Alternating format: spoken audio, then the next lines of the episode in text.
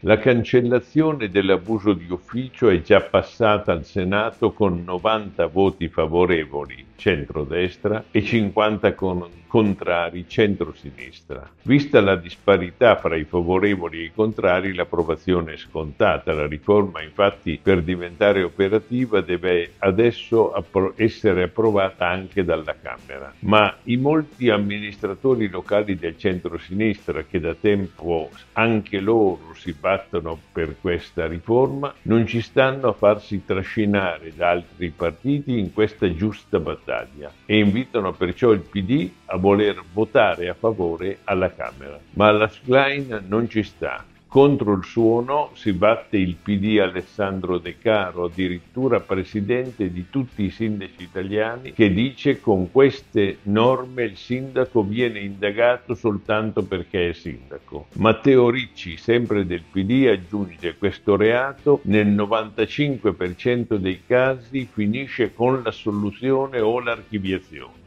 e il sindaco di Milano Beppe Sala, anche lui del PD, aggiunge il PD sbaglia a guardare la riforma in modo ideologico perché tutti i suoi sindaci sono convinti che occorre cambiarla. Che segretario è? Una che non prende in considerazione ciò che gli chiedono unanimamente i suoi amministratori locali che sono il nervo e la forza del suo partito.